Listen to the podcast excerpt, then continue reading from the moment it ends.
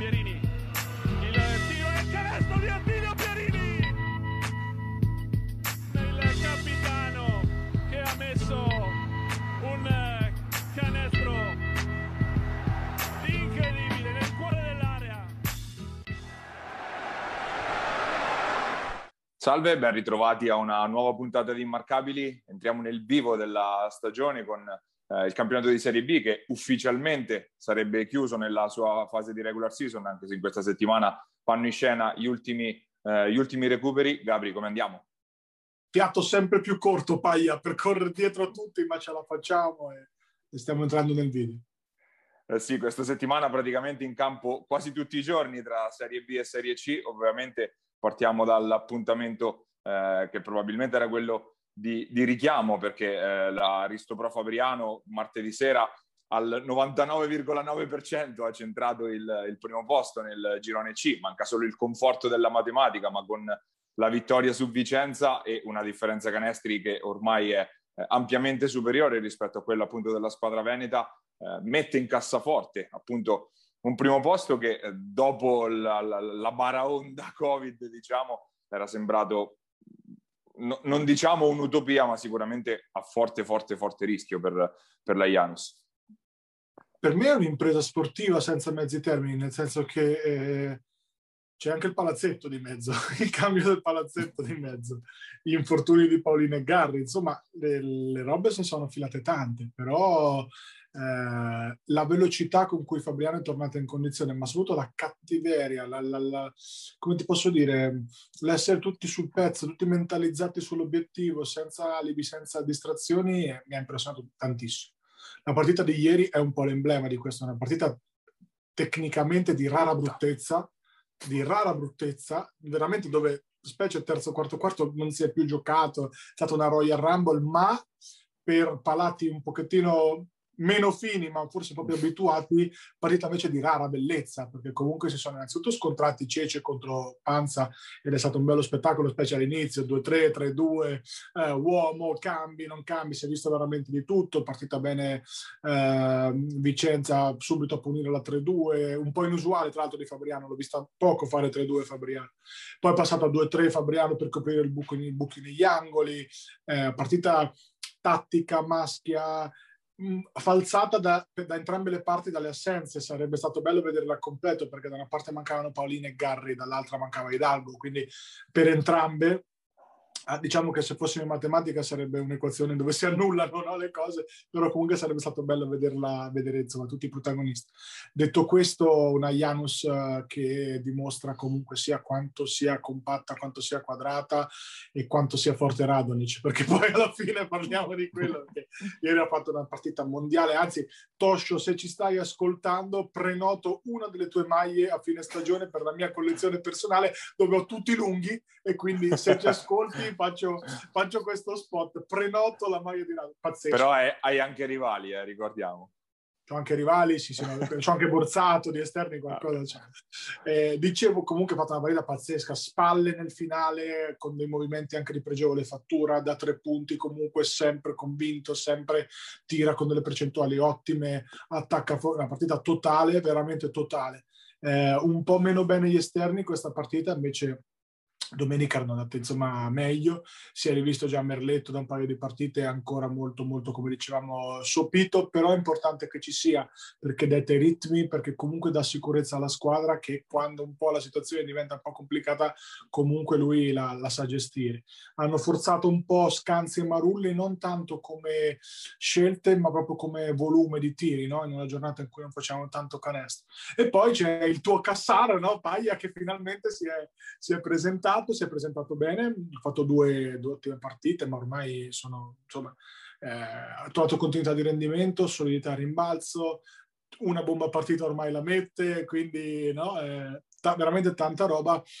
In questo momento non vorrei essere nello staff di Fabriano che quando torna a Garri poi deve far, seduto, far stare seduto lui. Poi io la mia solita piccola nota di merito la do sempre a Papa perché è un giocatore di un'utilità pazzesca, fa tutto quello che i giocatori di talento solitamente non piace fare o comunque che non finisce sulle statistiche ma le fa tutte, tutte, rimbalzi, difesa, un paio di canestri anche importanti, un semigancio sul centro, insomma veramente bello. E poi voglio anche dare un'altra nota di colore, voglio fare complimenti a Ferruccio che è sempre gradevole da sentire in telecronaca, eh, anche Sergio Quercia eh, che ha detto una cosa molto importante nella partita, non quella di ieri ma eh, precedente, ha detto che sì, è stata una situazione un po' particolare, ma se Fabriano è smart, eh, inizia a prendere già il ritmo dei playoff dove si giocherà a questi ritmi qua. Quindi è vero che è una situazione di emergenza, è vero che probabilmente a posteriori avrebbero voluto fare una stagione più normale, però questa situazione di totale emergenza di giocare quattro partite in una settimana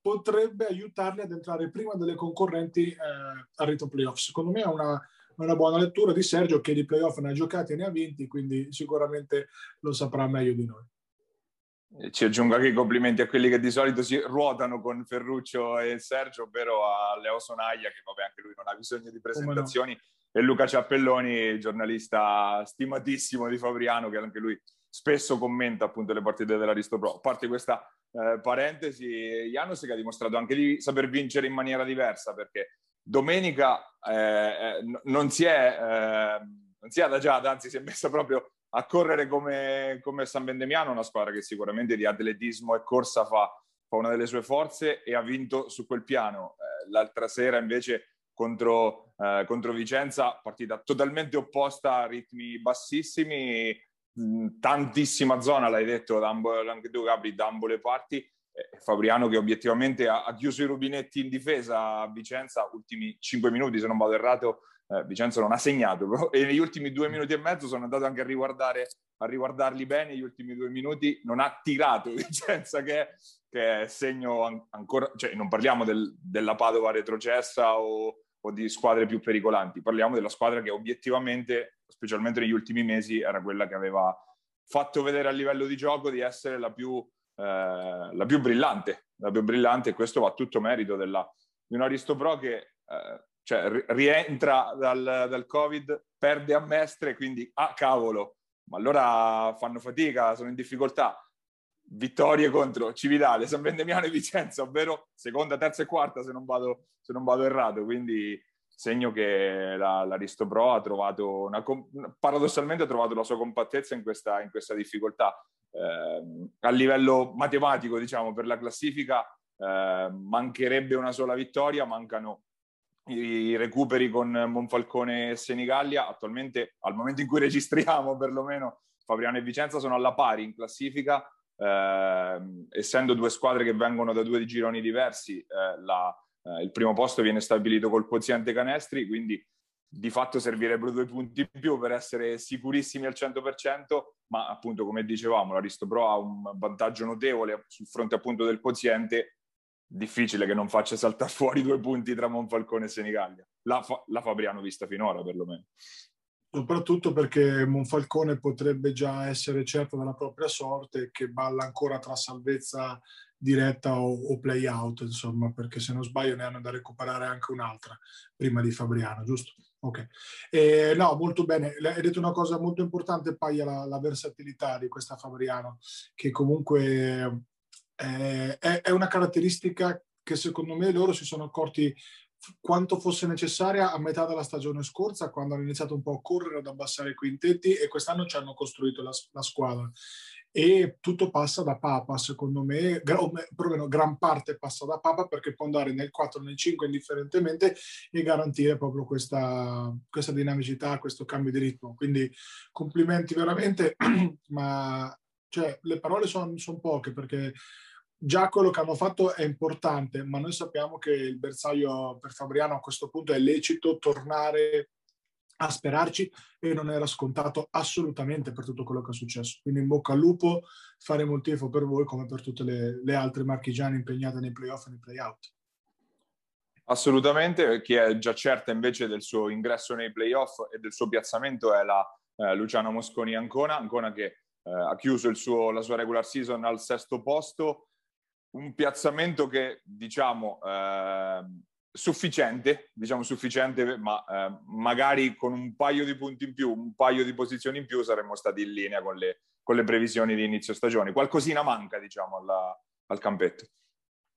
Sai, anche qui eh, è sempre difficile, soprattutto per me, giudicare la squadra della mia città senza rischiare di sfociare nel tifo, perché comunque non vuoi faccio il tifo per quei ragazzi, per, che li vedo tutti i giorni al palazzetto, ma eh, si cerca di essere sempre, sempre oggettivi e tante volte magari si rischia di sfociare nella, nell'eccesso opposto, no? nell'eccesso di critica. Però la penso come te, Paia, che secondo me questa è una squadra dal potenziale eh, più alto. Ecco, secondo me vale San Bendemiano, vale secondo me anche Cividale, specie la Cividale degli ultimi periodi. Come organico vale anche, vale anche Vicenza, poi però ci sono delle componenti magari eh, di, un certo tipo, secondo me anche migliori di Vicenza. Detto ciò, le, le variabili della partita sono tante e poi Ancona ha dimostrato di essere una squadra che soffre drammaticamente quando la partita diventa una partita di basket un po' più sporco. Mestre al di là che aveva una fame terrificante di vittoria, perché ricordiamo, Mestre eh, è ancora a metà come Monfalcone tra salvezza diretta e play-out, quindi sostanzialmente cambia parecchio, è venuta ad Ancona per giocarsi una partita eh, col coltello fra i denti, in cui sono sincero, voglio anche fare i complimenti a Cohen, cosa che solitamente no, non faccio perché, non perché ovviamente non sia un ottimo allenatore, ci mancherebbe, ma perché tante volte a me piace più vedere l'aspetto di preparazione della partita rispetto a quello che io chiamo stregoneria, no? tutti questi cambi, queste cose. Invece ho visto un piano partita molto molto chiaro, molto molto preciso, eh, seguito molto bene ovviamente dalla squadra, una squadra che di talento non ne ha oggettivamente tantissimo, però hanno fatto zona, ma non come magari Piero di qualche anno fa, che ne cambiava veramente una d'azione, insomma. E quindi direi che mi è piaciuta Mestre, mi è sembrata una squadra quadrata, al di là che avevano praticamente 50 tifosi a seguito, non so come fosse possibile, era un delirio, ma come sempre, perché anche in casa ce l'hanno, quindi evidentemente c'è, c'è qualcosa che noi non sappiamo. Però per tornare ad Ancona, Ancona non era questa la partita per per, per, dare un voto alla loro stagione perché erano praticamente certi che avrebbero fatto sesti quindi anche le motivazioni settimanali chiaramente non potevano essere al top. Certo è che da una squadra che ha tutto quel talento, soprattutto in attacco, ti aspetti no? un, un, campionato perlomeno di, di, alto profilo. Ecco, però poi se vai ad analizzare, comunque hanno vinto tutti gli scontri diretti o quasi con, con le avversarie, hanno perso punti con quelle dietro. E quindi insomma, eh, come dici tu, lascia quel senso di incompiutezza, ma non sarei sorpreso di vedere eh, comunque una Moscone trasformata nei playoff.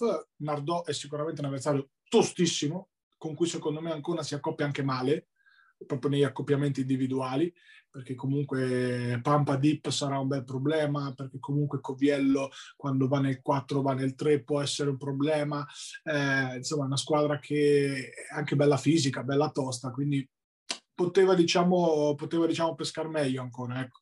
però sostanzialmente hanno talmente tante armi, talmente tante possibilità, eh, un leggio che continua a far sempre canestro al di là di qualche magari difficoltà difensiva, ho avuto modo anche di parlarci personalmente per telefono, ne approfitto per salutarlo eh, qualche giorno fa, ehm, dovuti anche a problemi, insomma, diceva fisici non al top, eh, però questi hanno 90 punti in mano, Paglia, quindi 90 punti sono sempre tanti.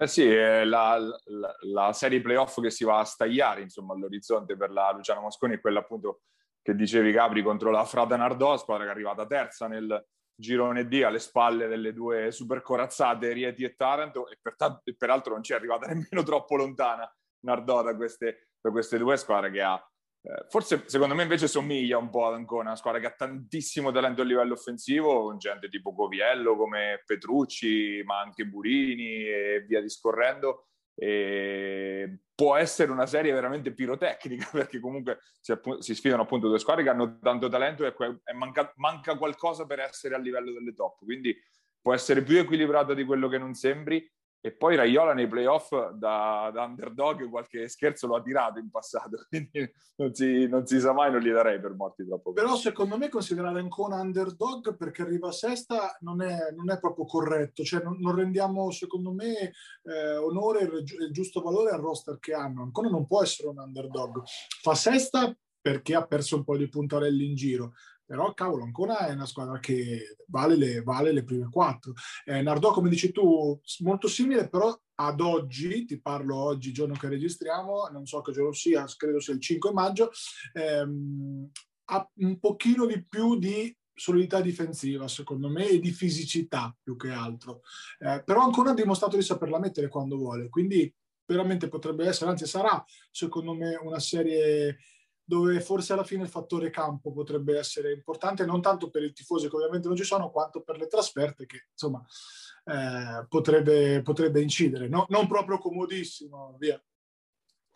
Per usare un eufemismo, diciamo, perché con Nardò siamo nel Leccese, quindi trasferta da 5-6 ore di pullman non sarà sicuramente una passeggiata di salute per, per Ancona, che comunque a differenza appunto di, di, molte altre squadre, in questo weekend sarà ferma, c'è in programma un amichevole con, con Civitanova sabato per tenere un po' il, il, ritmo alto e poi si parte nel weekend del 15-16 maggio, quindi non il weekend che abbiamo davanti a noi, ma il, quello successivo. Eh, nella bagarra dei playoff in realtà sono ancora mischiate le altre due marchigiane in corsa, ovvero la Golden Gas Senigallia e la uh, The Supporter Iesi, uh, Iesi che si mangia le mani per come ha buttato via la partita di domenica con Monfalcone per rimbalzo in attacco concesso a Medizza a tempo scaduto praticamente che costa, costa praticamente i sogni di gloria. all'Aurora e Aurora che di, diciamo avrebbe ancora delle piccolissime chance di, di, entrarci comunque nei playoff però a questo punto sembra, sembra svanito il sogno ed è un peccato per quello che ha fatto vedere l'Aurora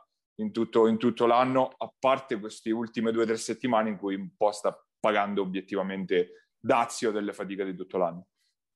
Eh, l'avevamo detto, c'era l'impressione che fosse finita la benzina un pochettino iesi. Comunque eh, anche loro devono recuperare una partita e devono vincerla senza se senza ma e poi da lì affidarsi a una serie di, di incroci astrali. Senegali ne deve recuperare due, al momento sono a pari punti, di cui una con Fabriano la prossima che potrebbe essere complicata per Senigallia vista la Fabriano di questi tempi, quindi diciamo che questa lotta playoff è, è ancora tutta aperta. Adesso ieri però, però, scusa, però scusa Gabri, Fabriano ci potrebbe arrivare già certa del primo posto e visto il tour de force che, che, ha, che sta facendo in questi giorni, magari qualcosina lascia, qualcuno lascia a riposo, diciamo. Sì, sì, no, infatti è, è complicata per quello detto, hai detto tu, potrebbero essere andati ad un rimbalzo da, dai playoff e sarebbe un grandissimo, un grandissimo peccato. Di sicuro Giulianova non ha tanta voglia di farli, lo ribadiamo, è andato Tiama a Livorno, si parla di Panzini, anzi per certo diciamo che ha rifiutato sia Mestre che Mestre lo so per certo, di Teramo non sono sicuro, ma me lo dicevi tu, quindi tendo a fidarmi perché comunque eventualmente preferirebbe giocare per, per, i playoff oppure andare al mare perché a Portonavo si sta così tanto bene già da, già da, già da fine maggio che non lo conoscendo non disdegna ecco magari viene a vedere Ancona in casa che, che male non fa. Ehm, Peccato perché facevamo un po' tutti il tifo sportivamente per Iesi, nel senso che sarebbe stata una bella storia, no? Infortuni, Covid, tantissimi giovani, squadra con un budget molto ridotto che poi alla fine riesce a fare playoff. Qualora non facessero il playoff non sarà assolutamente una tragedia, resterà sempre una stagione secondo me da sette e mezzo abbondante, magari ne parleremo nella prossima puntata, daremo magari i voti un pochettino alla stagione di tutti eh, si è un po' anche abbassato il rendimento di Giacchè ultimamente, ma ci mancherebbe che non fosse così. Parliamo del 2001 che ha fatto una stagione da, da senior, nel senso da veterano della categoria per praticamente eh, otto, otto decimi o quattro quinti che dir si voglia de, della stagione eh, Quarisa anche secondo me è arrivato un pochettino corto ultimamente. Chi sta bene ovviamente anche per conformazione fisica sono Fabio e, e Magro che comunque no, sono insomma esterni dinamici e tendono a mantenere la condizione di più, continuano a far canestro.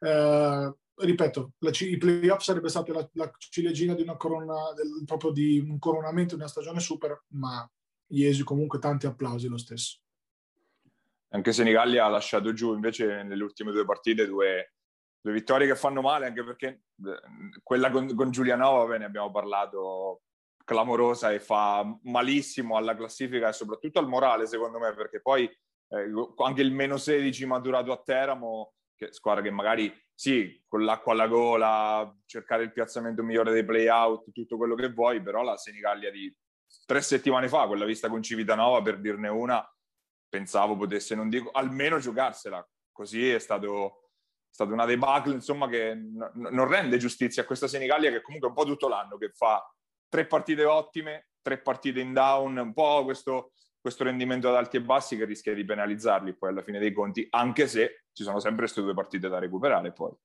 Loro forse al momento sono l'indiziata numero uno per questo ottavo posto, considerando che sempre che Giulianova voglia di farne non ne ha, però comunque c'ha due punti in più, quindi dovevano pensarci una settimana fa.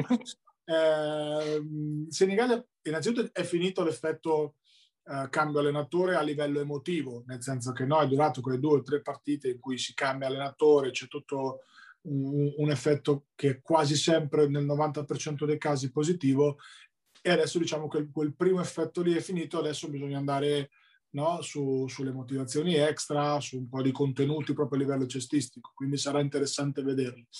Teramo è in, anche loro quanto mai altalenanti, quanto mai imprevedibili, ma hanno tanto di quel talento negli esterni che oggettivamente è difficile che tutti sbaglino una partita, no? Eh, quindi sai, è anche fisiologico che abbiano più fame, che vogliono arrivare ai play, ai play una maniera migliore. Con Civitanova, di cui adesso parleremo, sarà una serie impronosticabile, del tutto impronosticabile. Non ho proprio un'idea uh, di come possa andare. Eh, cioè, ho un desiderio, che è quello che, che Civitanova si salvi, ma sarà comunque complicata perché ne parlavo ieri sera con Luz Varghi. Eh, negli esterni veramente fanno paura, insomma, questi qua, e comunque hanno un lungo importante come Tiberti, però l'Usva può essere un po' un anti-Tiberti, no? E quindi, quindi vedremo. Intanto ti ho introdotto anche Paglia l'argomento Rossella, che insomma, chi meglio di te ne, ne può parlare? Sì, anche il rush finale della zona salvezza è stato anche abbastanza eh, convulso perché poi a parte la, la Sudor che è quella che ha finito decisamente in flessione le altre hanno tutte iniziato a macinare nelle ultime 3-4 giornate alla fine Civitanova ha piazzato la zampata anche clamorosa perché in casa con Cividale, anche se Cividale è in down, però eh, obiettivamente parliamo di una squadra di un'altra caratura, sia sulla carta che per quello che ha fatto vedere in stagione.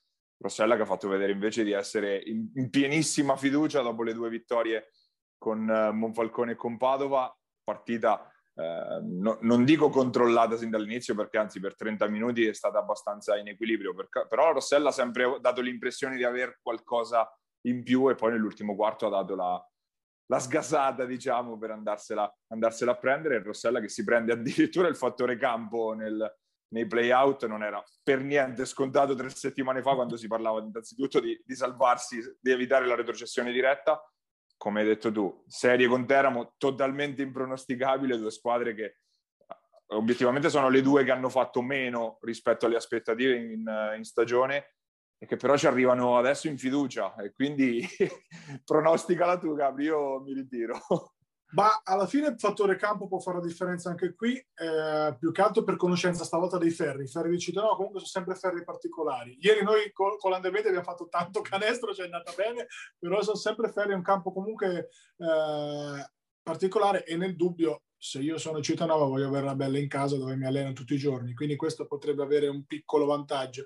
Non penso che Rossi eh, si faccia scoraggiare nel peri di Civitanova, secondo me tira tutto lo stesso e secondo me fa canestro lo stesso, però, però sarà una serie importante, soprattutto sarà una serie di cui una delle due perde e quindi uh, questa qua eh, verosimilmente dovrà poi andare ad affrontare la, la, l'altra e chiunque esca da Sutor contro, appunto abbiamo detto, o Mestre o Monfalcone, secondo me parte sfavorita contro, contro questa Teramo. Quindi per la Sutor eh, è bene salvarsi al primo turno, perché o Teramo o Civitanova secondo me sono più attrezzate di queste tre squadre.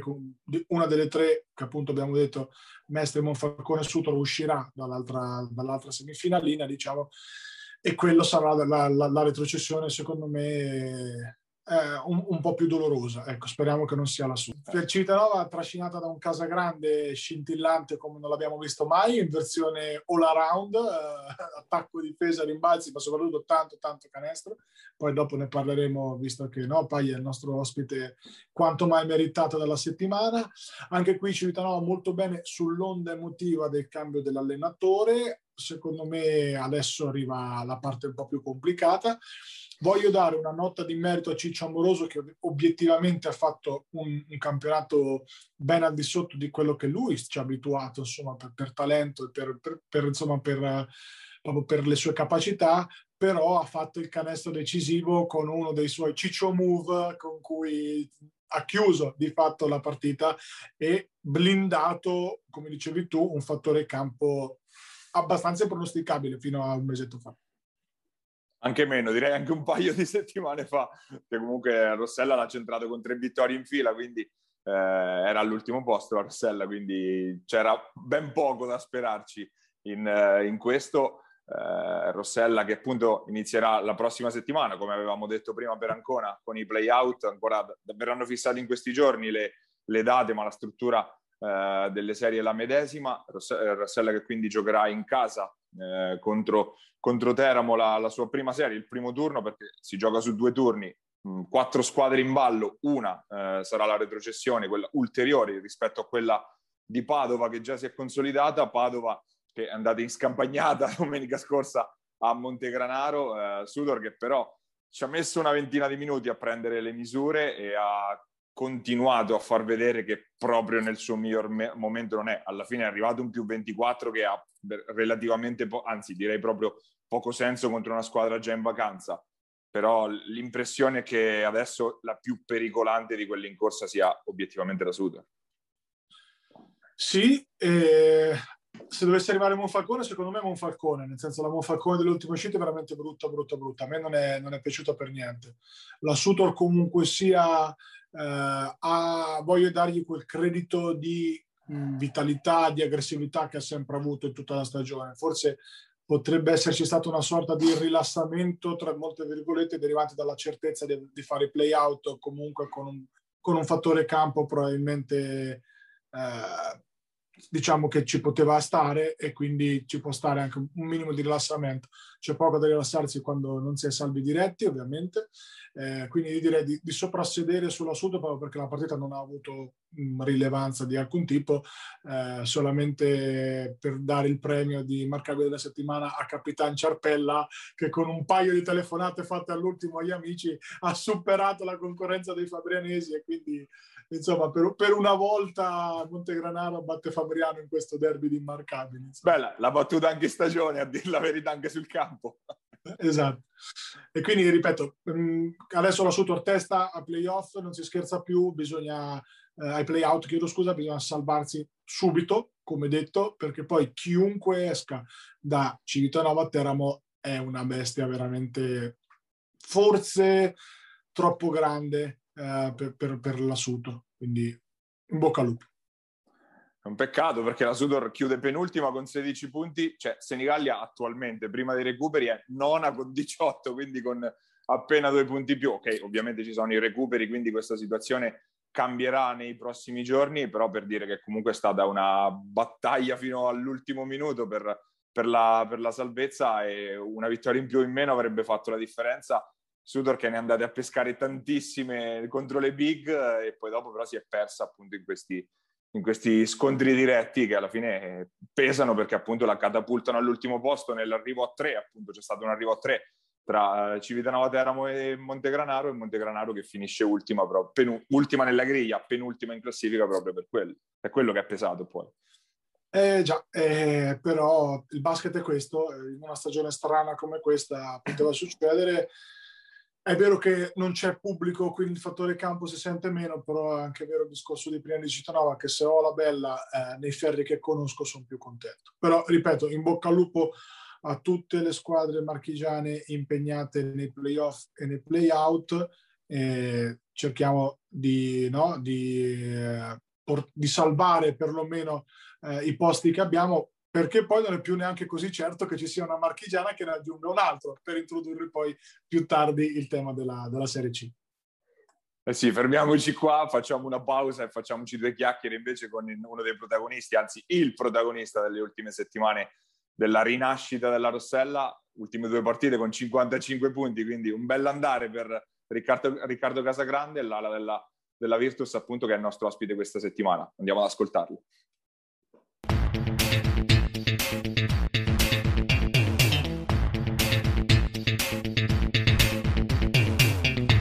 Questa settimana al nostro microfono abbiamo Riccardo Casagrande, ala della Rossella Civitanova. Grazie Ricky di aver accettato il nostro invito innanzitutto. Grazie a voi, è stato un, pi- un piacere essere qui con voi e, e grazie, grazie per l'invito. E... Riconista della sterzata che ha dato la Rossella in questo coda di, di regular season, tre vittorie eh, in fila appunto per, per chiuderla questa seconda fase coincise con il cambio di allenatore, con l'arrivo di coach Foglietti, è davvero stata, stato il cambio la, la, la, la, vera molla che ha fatto cambiare qualcosa? Ma beh, senza dubbio ci ha dato quel qualcosa in più, eh, non che il coach precedente ci avesse comunque eh, tolto qualcosa, anzi comunque non ha stravolto tanto coach Foglietti, è arrivato e diciamo l'impronta di, di sistema è rimasta quella, e, diciamo i giochi e, non ha stravolto grosse cose. E forse è cambiato qualcosa dentro di noi, abbiamo preso un po' più consapevolezza del, del momento che, che, stavamo attraversando, eh, non positivo, venivamo veramente da 6-7 sconfitte di fila che comunque ci avevano veramente tolto il, l'umore e, e, e, quella frizzantezza che comunque avevamo avuto a sprazzi durante l'anno e, e quindi niente, è scattato qualcosa e, e pur consapevol- con la consapevolezza che non abbiamo fatto niente, perché ancora non abbiamo fatto niente, abbiamo da, siamo dati una grossa boccata di ossigeno per questo finale di stagione che comunque sarà, sarà avvincente e impegnativo ancora perché, ripeto, non abbiamo, non abbiamo raggiunto il risultato prefissato, quindi testa bassa e pedalare, come si dice. Come ha detto giustamente, a livello tecnico, tattico, molto, ha cambiato proprio l'atteggiamento della squadra, perlomeno visto da fuori sembra, sembra che la squadra abbia un'altra fiducia. La squadra vista a Senigallia tre, due o tre settimane fa e quella vista ieri proprio il giorno e la notte da quel punto di vista. Sì, forse a Senigallia abbiamo toccato il fondo e ci siamo proprio guardati negli occhi abbiamo detto così non può continuare proprio perché è stato un basket veramente brutto, eh, abbiamo veramente toccato il fondo e da lì, e da lì sia il cambio di allenatore che un po' la nostra consapevolezza, perché comunque questa squadra ha una grossa base di, di, di talento, sia tecnico che anche umano, quindi la, la linfa c'era, non, è, non era, eravamo cioè, e non siamo una squadra comunque che ha quella posizione in classifica, quindi siamo proprio guardati in faccia e ci siamo detti ragazzi, ah, così non può continuare, dobbiamo dare qualcosa in più e, e appunto... Eh, po' trovando la forza ognuno dentro di noi, facendoci un esame di coscienza di quello che abbiamo fatto sia di positivo, perché abbiamo fatto anche positivo, che di negativo, eh, sia con il cambio allenatore che comunque dà una, una, una botta comunque all'ambiente. Eh, abbiamo fatto di queste cinque partite eh, in due settimane, abbiamo fatto secondo me cinque ottime partite. Eh, Vicenza due quarti così così, ma anche lì abbiamo fatto un un basket, siamo andati a vincere un Falcone in un campo ostico e poi insomma abbiamo fatto anche queste due vittorie in casa che ci hanno, ci hanno, hanno fatto sì comunque di, di, raggiungere il primo step di, di obiettivo stagionale. Insomma. A qualche aspetto più tecnico-tattico, diciamo, nelle, nelle ultime partite della Rossella, quelle delle quali sei stato grandissimo protagonista, 30 punti nella penultima, 25 nell'ultima, quindi impatto notevole tuo, hai giocato stabilmente da 4, è stato un po' quello anche una cosa che ti ha aiutato un po'.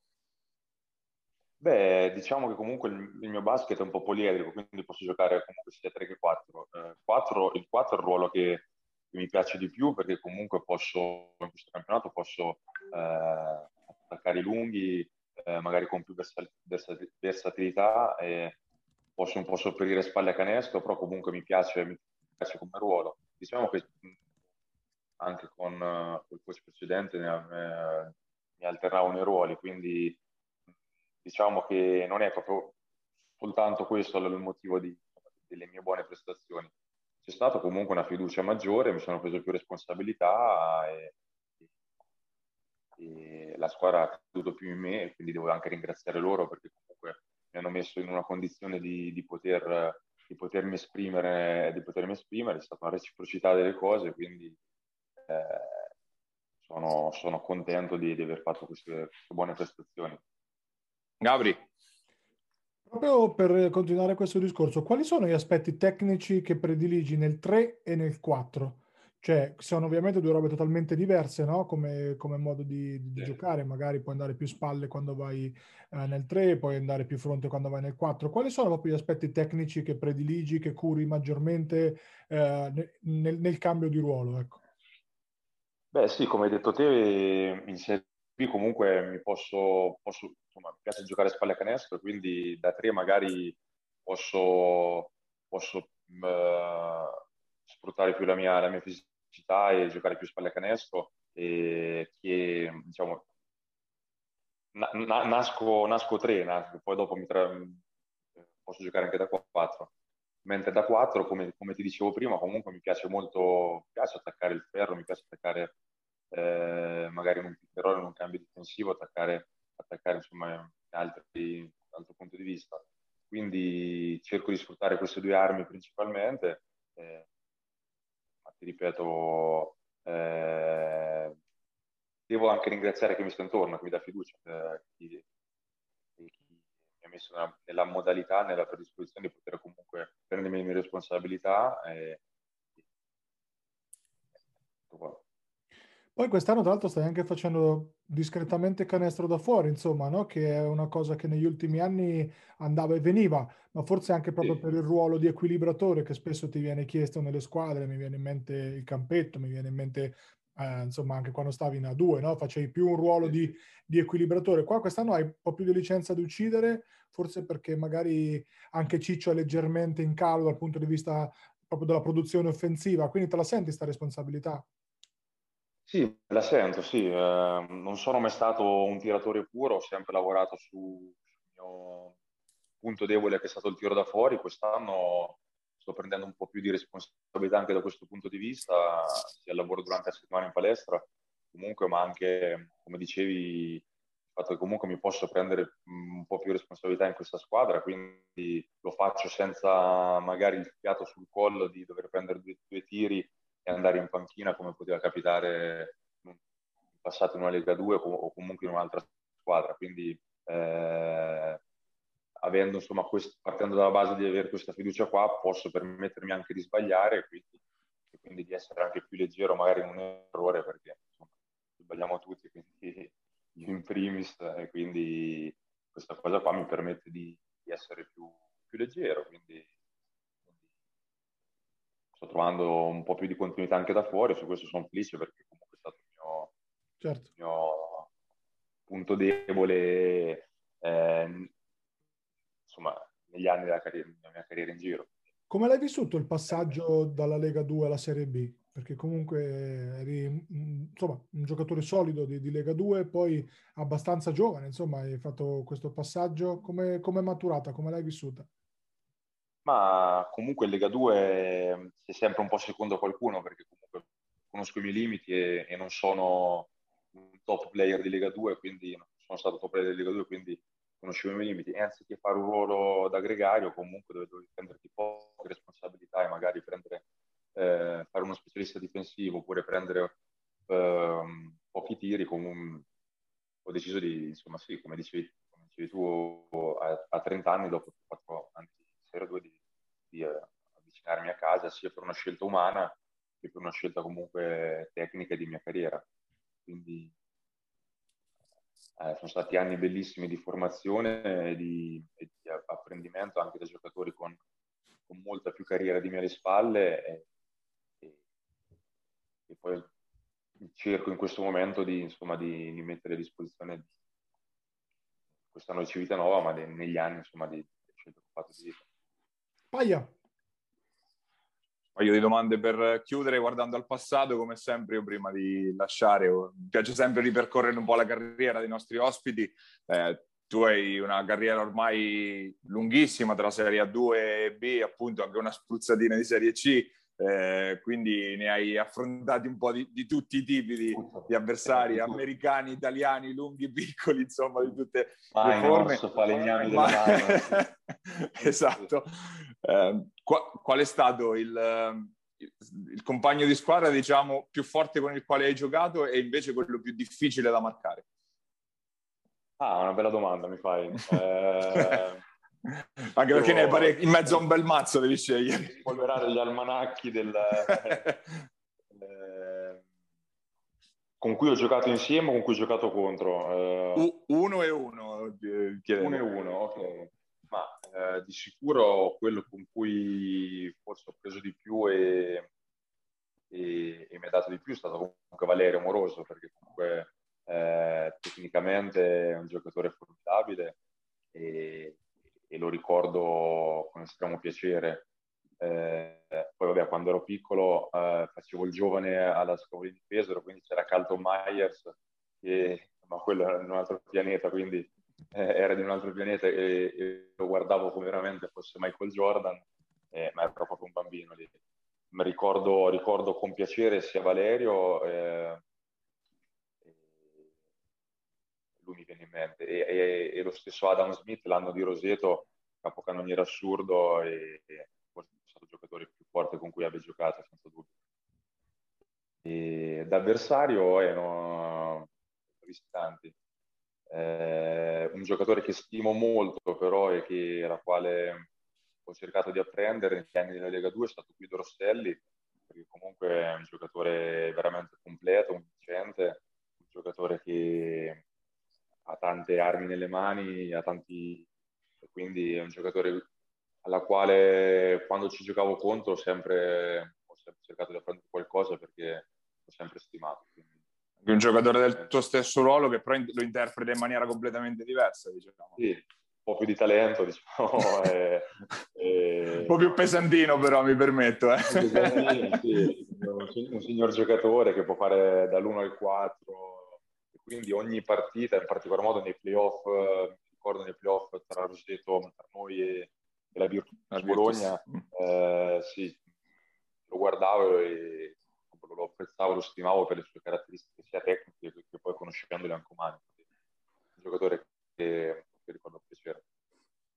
E, e la domanda non era casuale perché ti volevo portare da un'altra parte, ovvero l'hai sfiorato il discorso, il discorso Carlton Myers, la tua prima stagione da senior, da ragazzino praticamente con quella, eh, quella, fal- quella, Scavolini Spar che ripartiva esatto. dalla Serie B dopo, dopo il fallimento della, della, Serie A, tu eri aggregato diciamo a quella squadra di fu- fuori categoria, era per quella categoria. categoria sì, che, che, che, ricordo hai di quella, di quella stagione? Magari un aneddoto che ricordi in particolare di questi campioni, Myers, Facenda, Morri e via discorrendo.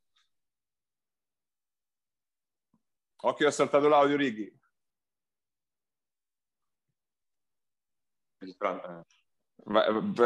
Parti, cioè rispondi e vai. Ok, la domanda. Beh, sì, quell'anno mi sono, mi sono trovato catapultato in una, una, dimensione veramente incredibile, perché io da tifoso sfegatato Scavolini-Pesaro, eh, trovarmi aggregato a quella squadra lì, che è sempre stato un anno di rifondazione, eh, ma, ma, con dei campioni assurdi.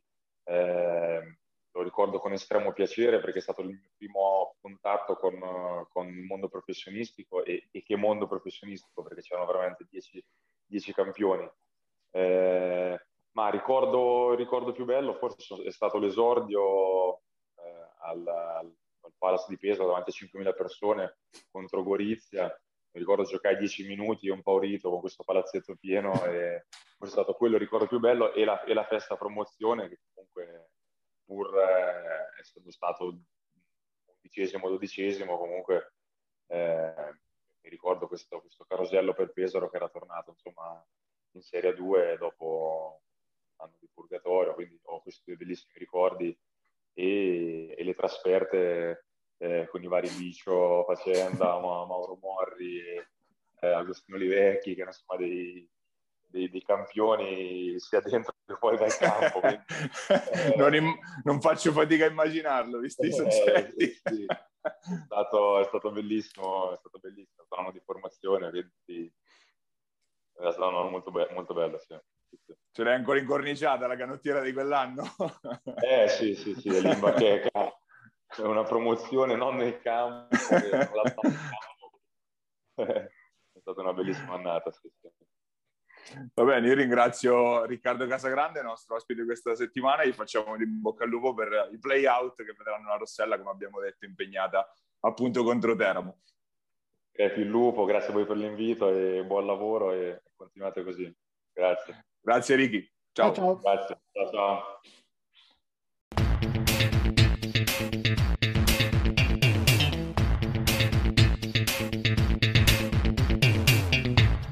Ed erano le parole di Riccardo Casagrande, è stato lui l'ospite di questa settimana. Ora tuffiamoci nel campionato di Serie C, Serie C Gold, per iniziare intanto anche in Gold e anche in Silver, pieno di recuperi in questa, in questa settimana, ma eh, soprattutto il weekend passato è stato quello delle grandi sorprese. Partiamo, andiamo con ordine, partiamo dal, dalla Serie C Gold, partiamo dalla prima sconfitta stagionale del Bramante che, che è accaduto nel derby contro il Pisaurum, una sconfitta netta e inequivocabile, anche una, eh, decis- decisamente una bella grandinata di triple quella che si è presa il, il, Bramante, che in generale, perlomeno io ho guardato una parte della partita, mi è parsa un po', eh, no, non vorrei dire rilassata, però forse non vorrei che l'abbia presa un po' sotto gamba la partita.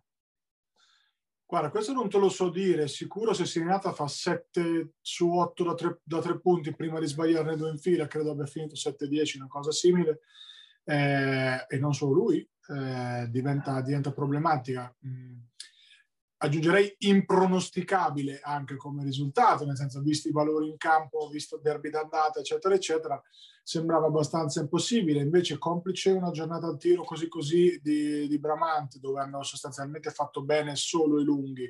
Gnaccarini comunque alla fine inizia a essere un'assenza che per leadership, per rotazioni, inizia un po' a, a pesicchiare, per quanto Bramante è un roster infinito, non deve essere una scusa, eh, semplicemente Pisaro ha fatto una grandissima partita di garra, di voglia, di intensità e hanno fatto infinitamente canestro senza Vicky, quindi hanno sopperito abbastanza bene con un quintetto piccolo, insomma, eh, un po' inedito, però che con, con Giunta unico lungo, che tra l'altro ha fatto molto bene anche Giunta, si è rivisto Giunta dei vecchi tempi, ha messo eh, anche tanti tirettini, insomma, dalla media, cosa non così automatica per lui, però comunque ce l'ha in faretta tranquillamente.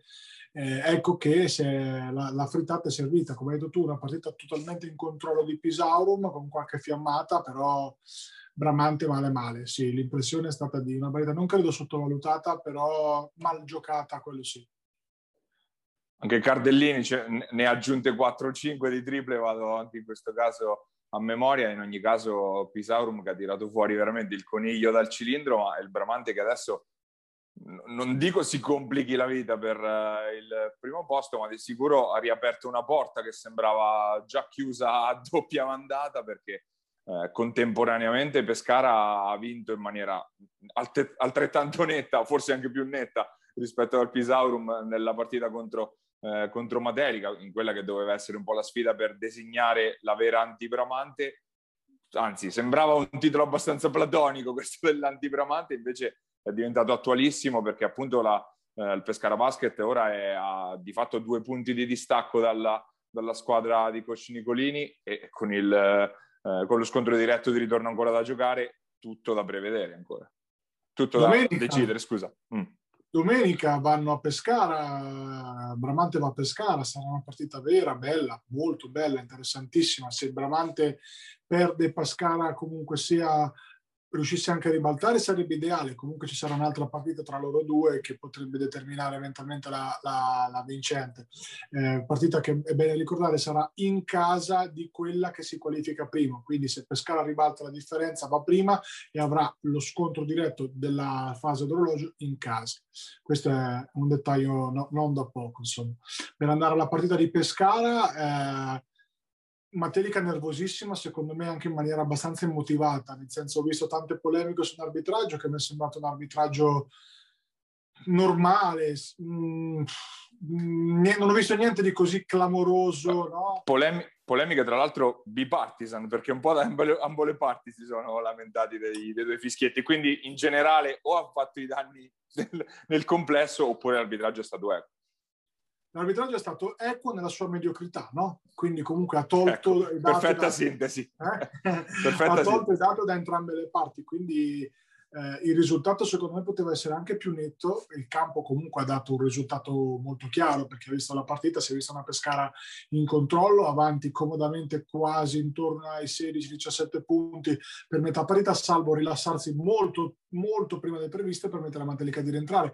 Un paio di errori di sufficienza, uno di Capitanelli che con un dietro schiena ha dato via un contropiede che Banancini è andato via di testa e vedere Stefano urlare come un pazzo non è sicuramente abituale, ma ma sicuramente ha fatto bene perché comunque Pescara alla fine poi non ha mai dato l'impressione di poterla perdere quella partita lì, anche perché Matelica non ha mai dato l'impressione, devo dire, in generale di potersela giocare contro questa Pescara, una Pescara che cresce secondo me di partita in partita, soprattutto nei giovani. L'MVP è stato mh, Mascio Pinto, che sicuramente ha fatto una partita molto solida, messo, oltre alla solida difesa, che lui comunque ha una fisicità importante per essere un esterno, se, sempre garantisce, ha fatto anche canestro nei momenti importanti, è una bomba di grosso importante anche se continua a, sparichi- a sparacchiare e poi Capitanelli comunque lì sotto è un rebus uh, irrisolvibile per due lunghi, mi viene da dire mediocri come quelli di, di Matelica, insomma sia Marcus che Alunderis sono due giocatori secondo me non di una squadra che ambisce a, al salto di categoria. E un po' mi ero sbilanciato insomma, all'inizio dell'anno dicendo che questo rischio ci poteva, ci poteva essere. Molto meglio negli esterni Matelica che nei lunghi, però i lunghi, specie in C-Gold dove gli stranieri fanno la differenza, sono fondamentali, assolutamente fondamentali. Quindi interessantissima partita di domenica, partita molto più aperta di quello che si potrebbe pensare e forse anche noi poi abbiamo battezzato, tra virgolette, il campionato un po' troppo presto. Meno male che Pisaurum e Sinatra l'hanno tenuto aperto. Eh sì, visto anche che la Serie B di fatto è ferma in questo weekend, al netto di qualche recupero, è sicuramente la partita del weekend, questa tra eh, Pescara Basket e eh, e Bramante Pesaro, ore 18, di solito c'è la diretta Facebook sulla pagina di Pescara, anche abbastanza colorita, quindi ve la consigliamo ampiamente di seguirvi, la, di seguirvi appunto la diretta. L'altra sorpresa della, dello scorso fine settimana è arrivata eh, dalla C Silver perché è arrivato il primo stop anche per la Bartoli Mechanics eh, Metauro, quindi è stato il weekend della caduta degli dei, verrebbe da dire, in uh, Serie C. Fossombrone caduta sotto i colpi di un super Palantrani, il ragazzo che i, i nostri ascoltatori di Porto Sant'Elpidio ricorderanno qualche anno fa appunto in maglia bianco-azzurra, 34 punti per l'esterno di Campli e, e, questo scivolone diciamo paragonabile a quello del Bramante anche perché eh, appunto il Metauro veniva tra l'altro dal doppio scontro diretto vinto con il Taurus, sembrava veramente in controllo del campionato la Bartoli. Sì, eh, mette un po' di pepe a un campionato che questo però realmente non ha niente da dire, nel senso che comunque le due designate sono talmente tanto più forti de- delle altre che sembra abbastanza indirizzato verso la coppiata Bartoli Mechanics Taurus. È normale che prima o poi una partita si può anche perdere, eh, ci sta, specie se appunto c'è un giocatore come segnato dall'altra parte che fa una giornata balistica così, quindi ci può stare tranquillamente, insomma fare la, la stagione senza sconfitte è, è, complicato anche in un campionato oggettivamente di livello un po' così come la C-Silver di quest'anno, molta differenza di livello tra le prime due e le altre. Taurus che invece ha rispettato i pronostici andando a vincere in maniera abbastanza tranquilla sul campo di Roseto, di fatto si è riaperta insomma questo, questo duello per, per, il primo posto, anche se in realtà poi ce ne sono due di promozioni in palio, vedremo anche come eh, si andranno ad incrociare poi i destini con, il, con, l'altro girone, il girone A dove sta dominando la squadra di Torre dei Passeri che obiettivamente io non, non conosco assolutamente, quindi difficile anche sbilanciarsi per provare a fare qualche eh, qualche previsione su come potrà andare. È stato anche il fine settimana dell'inizio delle varie coppe del centenario tra C-Gold, C-Silver e Serie D, ma direi possiamo andare tranquillamente Come no? no, no, no. fine. Non soprassediamo, Pagliariccio è tornato in campo e subito ha fatto capire al mondo del basket minors che is back, eh? cioè attenzione, Questo... questa è una notizia seria e importante. Notizia indicativa del livello del campionato di Serie D No, beh, insomma, bentornato anche a Paglia che timbra con 11 punti di assoluta qualità, un ritorno in campo e guida la classifica degli infortunati post, post tenere d'Achille, con Alessandroni. Ah, sì, con, con, con, Alessandroni che, che, ne ha, fatto anche meglio di me obiettivamente. Esatto, esatto. Ecco. E però anche un bel meno 19 rimediato a Porto Sant'Elpidio, quello tra, tra parentesi, abbastanza, abbastanza sorvolabile. Noi siamo arrivati al termine anche di questa puntata di Immarcabili. Ovviamente, se ci state guardando, siamo in TV su FM TV al canale 211 oppure su YouTube al nostro canale Immarcabili TV, appunto. La versione podcast la trovate eh, su Spotify o su Apple Podcast. Ringraziamo Basket Mark e Giuseppe Contigiani che ci ospita invece sui suoi siti e sui suoi, canale, sui suoi canali social. Vi ricordiamo anche il nostro sito, che ormai eh, sta prendendo il volo con sempre nuovi aggiornamenti e nuovi contenuti, www.immarcabili.it. Ora siamo davvero al termine, ci vediamo la settimana prossima, sempre qua, su Immarcabili. Pierini, il tiro è canestro di Antonio!